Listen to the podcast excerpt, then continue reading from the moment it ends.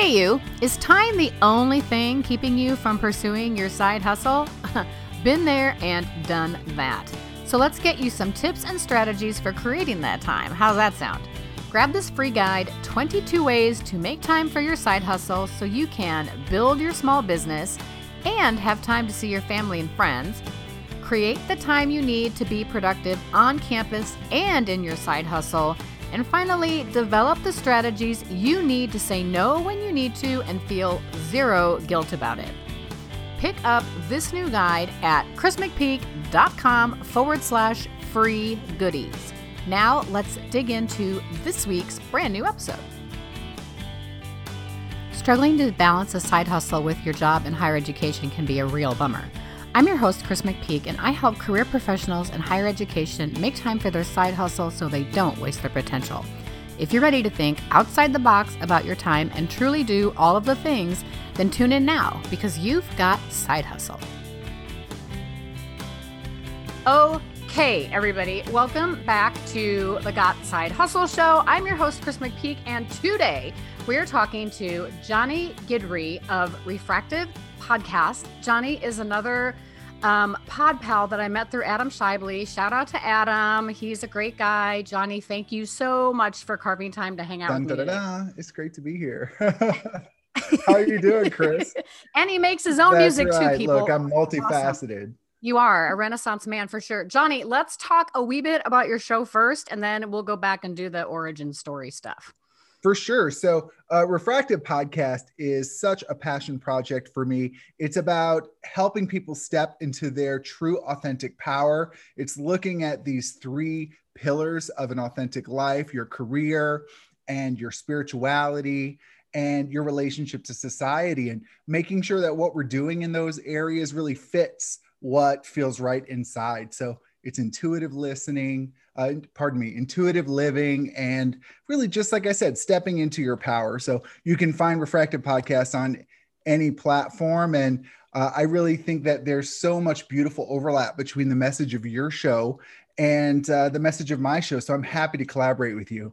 Well, and I'm I'm loving these three pillars that you have because elevate your eight is a philosophy that has three pillars, if you will. So it's uh, I'll be interesting to see how you line yours up in in um, comparison to how I line mine up. But let's Yeah. go back to the beginning. So once upon a time, you had a corporate job. Let's talk about that for a second.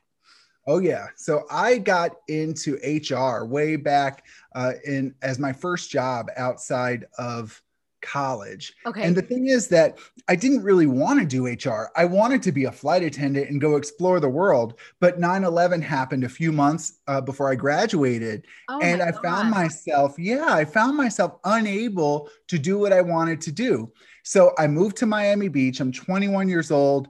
And I'm like, well, maybe hotels will be the next best thing.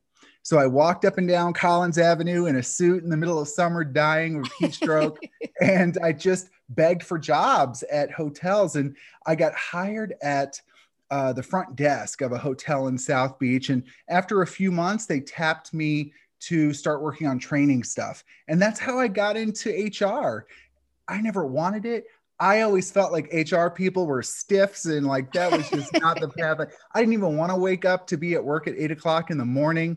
Um, but I said yes. And Chris, the reason I said yes to it was because I didn't feel my self esteem was so low that Mhm. when someone approached me and offered me a promotion, I had to say yes because I just needed to latch on to that validation.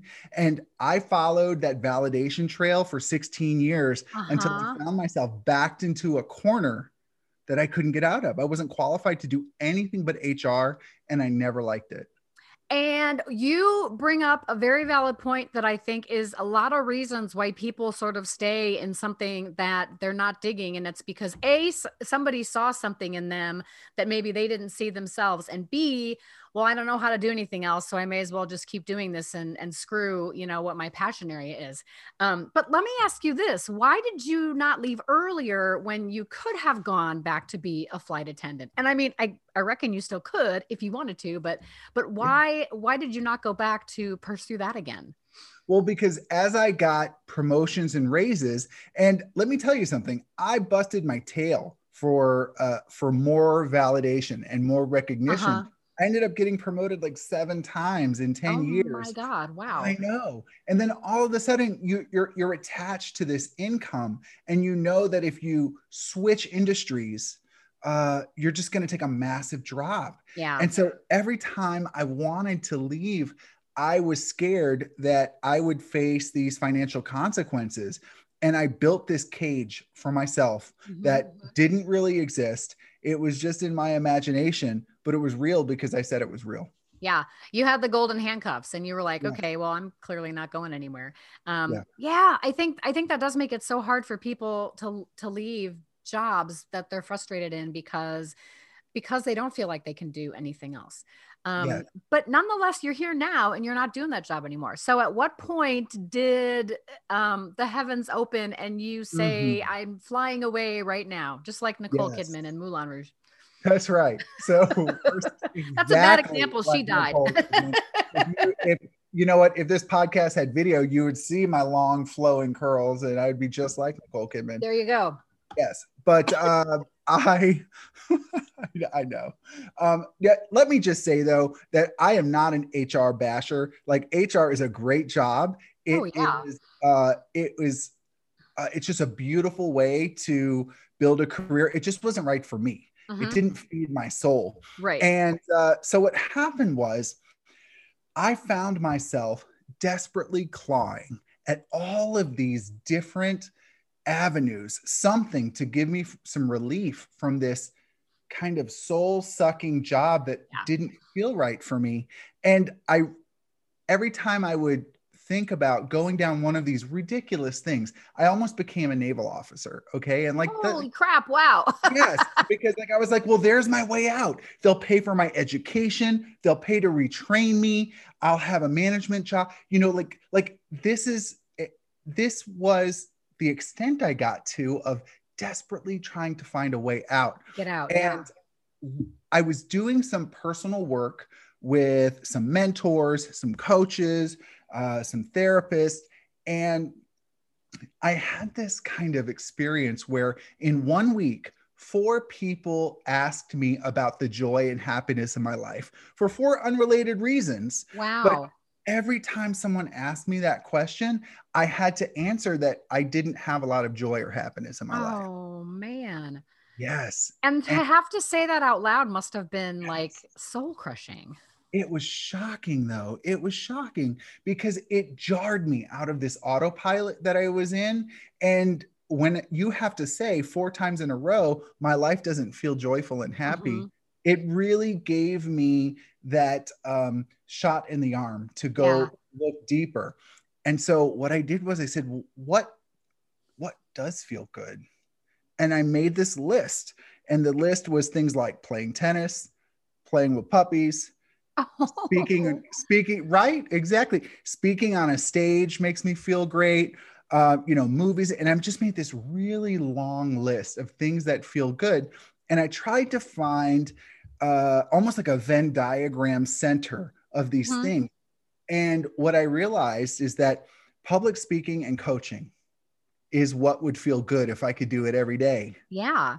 like okay well let's reverse engineer a plan Okay. And I began with the end in mind, like Stephen Covey says, yes. and I just uh, developed a plan. I gave 90 days notice. I cashed out all my 401ks, and I was like, I'm just gonna do this. I jumped out of the job. I went to training for uh, coaching, and I started my practice. And it it has not been a smooth road, Mhm. and uh, I certainly don't make enough money to be solvent even a year and a half later. But I feel free, and I feel yeah. I feel like I nourish myself. I love I love the notion of um not jumping into a gig because of the money and that you're doing something that feeds your soul and that makes you feel like you're contributing to the world etc and and it's just making me think of all the times i thought because i i how many i did nine i've worked at nine different colleges in seven states over the the 25 years that i've been in higher Mhm. education but some of them were jobs that i know in my gut i took because the salary sounded nice or they had a title that was impressive to me and i Right. wound up not staying in those jobs because like you said they they did not give me the joy yeah. that I was seeking in a position. And then when I got the gig that I'm in now, um, I've been here almost eight years. So that for me is the validation like I'm finally doing what I'm supposed to be doing. And it, it all comes together and it clicks. Yeah. So let's let's talk a little bit about the fear factor. Um, when you were like you were getting ready to give your notice and and you had told yourself like I'm definitely do that doing this did your colleagues give you a hard time? Did your family give you a hard time? Like i'm sure people were jumping in and saying oh johnny are you sure you want to do this? And well and you Chris, had to come up with some kind of response to let people know that you weren't insane right? That's what i expected to happen I girded my loins, right, for these arguments, uh, for these like I just knew, like my family, everybody was going to go crazy. I'm not in a partnership or a marriage or anything, so I didn't have to deal with that. But um, I just expected everyone to freak out and be like, "Oh, he's going through a midlife crisis, and what are we going to do? We have to save him. He's going to ruin his life." And uh, what do you what do you mean you can't cash out your 401k? That's what I expected, mm-hmm. and nobody, nobody did that. Not even my mother. Oh my gosh. Wow. Nobody. No. You know what? I I realized that people believed enough in my judgment that even if they couldn't understand my rationale, they the only response I ever got was, "Wow, well, it sounds like you've really thought this out." I love that. That's yeah. amazing. Yeah yes. you got not one piece of resistance at all. So no, that no. tells me that everybody around you figured like, okay, I'm Johnny's pretty miserable. So like, let's support him in this. And yeah, that's really, that's yeah. really fantastic. But that doesn't mean it wasn't terrifying. And Chris, absolutely like, like the idea of the money, um, like I, I was ready to get down to zero dollars like that was something i accepted before i started wow. and uh, but the thing was that i knew that even if i got down to zero dollars i wasn't going to end up on the streets mm-hmm. like i knew i know because like i try to live intentionally i try to like feel my intuition what feels right to do in this moment and if i had to go work at starbucks or if i had to go you know work at barnes and noble to to to to supplement my income like when the moment gets there i'll know what to do. Yeah. And it's not a life sentence. It doesn't mean i'm going to be making lattes for the rest of my life. It means right. it's okay to do this for nine months or a year and a half while i continue to build a foundation. And once i accepted that I was able to process the fear as it arose, as it continues to arise, because yeah. I did point where I got to zero dollars. And it's like in that moment, what feels the most loving thing for me to do right now so that I can be true to what my mission is and also take care of myself in the more practical way. And I, I'm telling you, each minute I know what to do if I just get quiet and feel for that guidance. That's so amazing because like you truly know yourself in that sense and and you know what you need to do to put things into play and you're not you're not telling yourself how am I, I don't want to phrase this. I know people that will say like, well, I, you know, I'd rather live on welfare than go do retail, or I'd rather go back to my corporate job than work at Starbucks. That kind of stuff. It, it, when people say that, it, it's telling me like, well, then you didn't really want to do this new thing yeah. in the first place, um, and, and you didn't believe in it. And it wasn't it wasn't feeding your soul wasn't feeding your purpose and your work is clearly doing that because you haven't felt that you haven't felt that pull like oh well this isn't working so i guess i'll just go back to hr or this isn't working so i guess i'll just go work at starbucks for a while. You're you're doing what dozens and dozens and hundreds of people want to do but just don't right. feel strong enough or prepared enough to do it. Yeah. It, it I, I got to tell you it doesn't it doesn't seem reasonable to do what I'm doing. Yeah. It seems so dramatic. Um, because Chris, to be honest, and, and you know, for those of your listeners who are like on the cusp of wanting to start a side hustle and like to take that leap, um, you know, it it only feels dramatic because we believe it's dramatic. Mm-hmm. The fact is, could I go back and get an HR job if I found myself backed into a corner? Yes, I could. I have the same qualifications. I could yeah. go do that. But you know, it would feed my soul more to make a fourth of that money and create lattes for people and smile at them in the morning. Uh-huh. That would feel at least good to me um, rather than doing the administrative work that I'm capable of doing, but that I just don't enjoy. And so it's about really not second guessing my intuition because it's easy to say, yeah, but I could work one fourth of the hours by doing this Right. and uh, make so much more money or whatever. Yeah, but like it's not time worth living. Like I don't like it. I don't like it. And I don't need to do things I don't like anymore. Yeah. I can survive Yeah. And like. you know, you hear all the stories of from the, the Gallup studies and stuff like that. Oh yeah, 81% of Americans uh, in the in their in the workforce are not engaged in their work and and to me that's so incredibly depressing and and sad because why are all these adults doing work that is not serving them along the way i mean those jobs could be filled by people that want to do the Yes. work so Yeah. all the more reason why we should pursue the things that we want to be doing because when we want to do it we're we're better at it right It- it- Yes.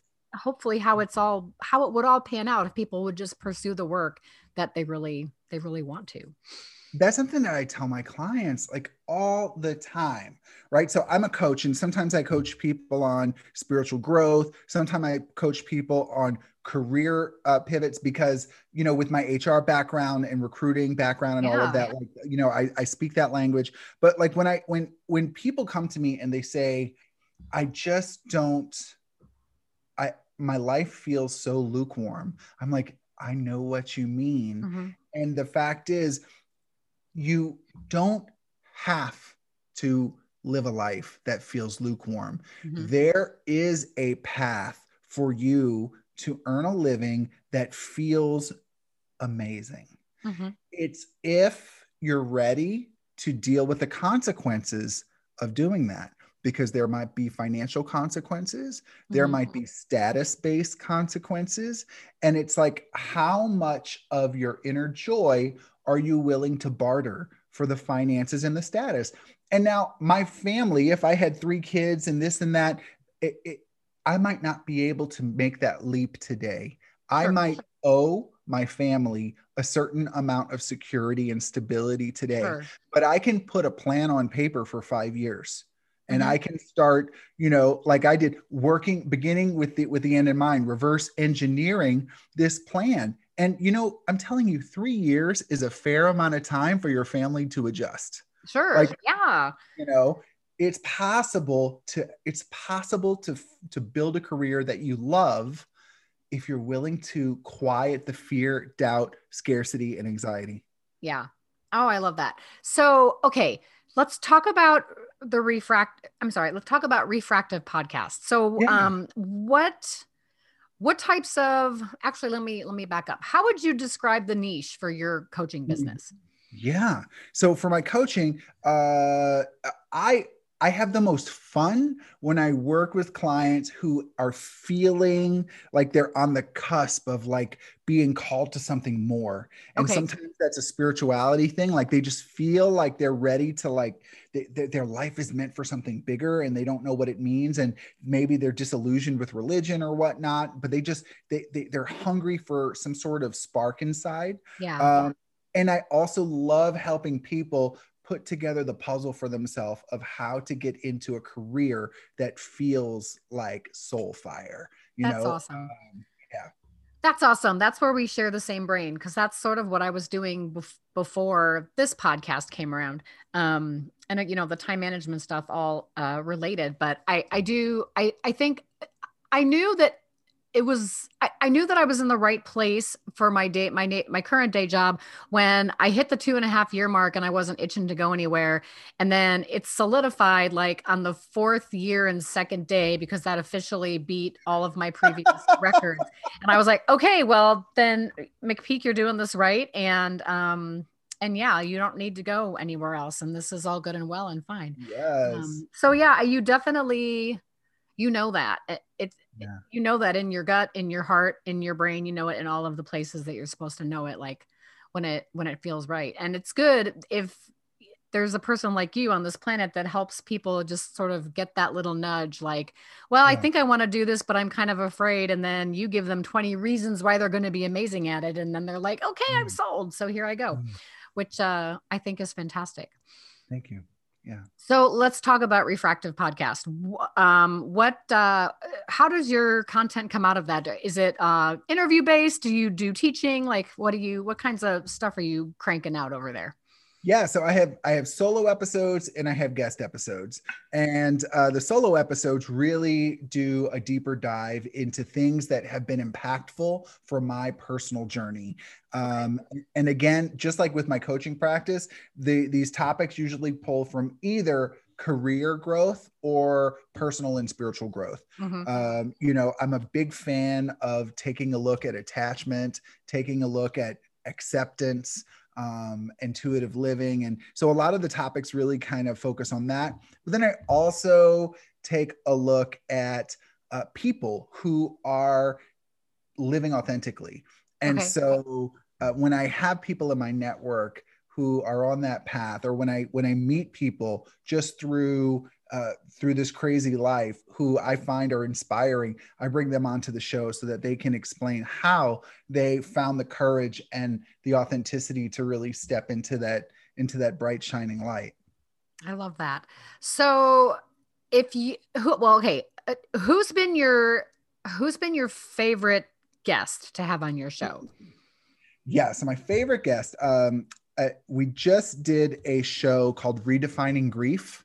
Okay and uh, there's this uh, there's this lady that I met 20 years ago.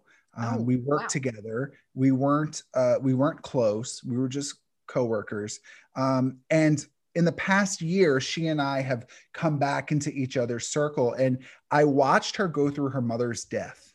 Okay, ah. it happened in maybe like uh, July or August of last year, and I was amazed at how her grieving came from a place of serenity, acceptance, um, even joy and gratitude.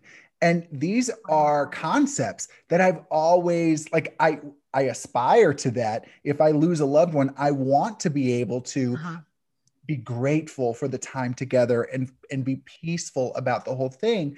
Um, but we know that that's not the most common and typical reaction. Right. To watch her, she spoke with her mother on the phone every day for the last 20 years without missing a without missing a day, even when they were oh sick. God. And her mother died unexpectedly. Wow. So it's not like it was a painful cancer where death was a blessing. It was it was really like the most shocking kind of passing wow. and it was dealt with grace and and gratitude and I was blown away. And so that was a powerful, powerful episode because it is not disrespectful to our loved ones yeah. to, to meet their death with peace and gratitude and joy. Mm-hmm. Like, even though I don't know, I feel like society says we have to spiral into grief in order to have loved someone enough. But yeah. is that really true or is that mythology? That's so true. I, well, I mean, what you're saying is true. I get it. Eh, um, I'm thinking just of the, this past year and uh, all of the the COVID deaths and and stuff mm-hmm. like that. That again, you know, I I was hearing people from high school that I hadn't talked to in forever, and suddenly they're posting on Facebook that their parent passed away from COVID or or yeah. things like that. And, and those types of things make you think because it's it's different than if you are expecting a loved one to pass because they've been yeah. dealing with cancer or or right. something like that and the difference between kind of being on that journey with someone who's in their in their last days if you will or you know the person that dies really suddenly and and you mm-hmm. have no warning no pre- preparation for grief and yeah. it's just um it's so interesting the way people choose to process that because i do i think it is it is a choice yeah um I agree. And Chris, you know, like when we look at when we look at at least our culture, I can't talk for other parts of the world, but we, when we look at our culture, we say, um, you know, uh, for people who are, you know, Christians, thy will be done. We say, you know, we uh, accept the pain. Like these are these are ideas that we agree, uh, unless it's too much then no, it's got to be my way. And Yeah. if it's not my way, I can't handle it. And so I think it's just incredibly empowering to be able to say, no, no, no. When I said, thy will be done, I meant it Right. you know, or when I say I step into the flow of the universe without trying to control it, I meant it. You know, wow. Like it's just, it's just uh man, it's it's just amazing. That is. eh, Oh, and when someone finally figures that out and you're there to help guide them through it, that's it's so validating and it it just Yeah. it's another like thing that goes, okay, yeah, I'm totally doing what I'm supposed to be doing because Yeah. look at the cool thing that person just did. and that uh, that makes us feel amazing. Um, uh, who would be your dream guest if you could pull anybody out of the universe and, and Oh. pull them on your show? Oh, 100% Byron Katie. Um Byron Katie Oh uh, yeah, I do know who that is. Yeah, um, Jen Sincero quoted her in one of in one of her books, and I I have one of her books in my Audible wish list. I just never Never grab it. Amazing. So I've been on a rather intense spiritual journey for the last two years or so, um, and she is my favorite of all of, of the spiritual re, uh, writers that I've, I've I've I've looked at, and you know what she preaches. Uh, her message is about loving what is, and Uh-huh. um, that we only suffer right? While pain is is mandatory suffering is optional. And we only suffer when we argue with what is. Like she shouldn't have died. Uh-huh. we shouldn't be at war with this country. We shouldn't uh we shouldn't have uh to deal with covid. And what she says is well those are lovely opinions but they're they're myths. Because what you're saying is xyz is happening but you'd be happy if it weren't happening Mhm. which is um that's that's false you're arguing with reality and when you argue with reality not only does it hurt but you lose 100% of the time yeah. and so by finding a way to love what is happening even when it's horrifying even when it's terrible you gain this freedom so i would love to have her on my show because she has taught me so much and she's influenced how i live my day-to-day life that's beautiful. yeah All right. Well, fingers crossed that you find a way to get Come her on, on Byron Katie. Come on, Byron Katie. Come on the show. Um, because she listens to the Got Side Hustle show. I- Absolutely. I know she does. um, if if you could go back in time and and start all over again, what how would you do anything differently than the way you did it, or would you have continued this journey to have this Hmm. experience? Well, here's what I'll say. Number one, I think my journey was perfect. It was perfect. Um, I also would not have picked my journey out of a catalog if I could. So Right. I believe there are other perfect journeys that I could have had as well. Um, so I, I don't know. I mean, I'll tell you that if knowing what I know now, I don't think I would have gone into HR. Um, but I'm also so grateful that I went into HR. You know, I just look at there's just so many important things that happened because of the path I took that I just can't not I can't not love it. It's Mhm. it, even if even if I think there might have been a more joyful option. Yeah. Oh, I love that. That's beautiful. So, where can everybody find you if they want to listen to your show, if they want Yeah. to be coached by you, etc.? Yeah, so you can find me go to refractivecoaching.com, refractivecoaching.com. That's where you'll find all my social media if you want to uh, take a look there. I only only post uplifting um, powerful stuff on any social media. So it's only going to make your feed uh, a little more uplifting. Um, and if you want to email me, you can find me at Johnny, J O H N N Y, at refractivecoaching.com. And Refractive Podcast is on any platform that you look for. Just uh, search Refractive Podcast and you'll find it there. Magnificence. So, we have been talking to my new friend, Johnny Guidry of a Refractive Podcast. As always, I'm your host, Chris McPeak, and the Got Side Hustle Show is out of here. Thanks, everybody. oh, yeah, we have to keep that in. Hey, you. Thanks for listening to this week's episode of the Got Side Hustle Show. Make sure you hit the subscribe button so you don't miss another episode. And if you want some bonus points, I'd love for you to leave a rating and review, or even better, share the show with a friend. Original music for the Got Side Hustle show is composed and performed by Chris Corral. And I'd love to see you join me over at the Got Side Hustle community on Facebook. It's a free group, and we kick around all kinds of things relating to our day jobs and our side hustles. Go to GotSideHustleCommunity.com and connect with us there today.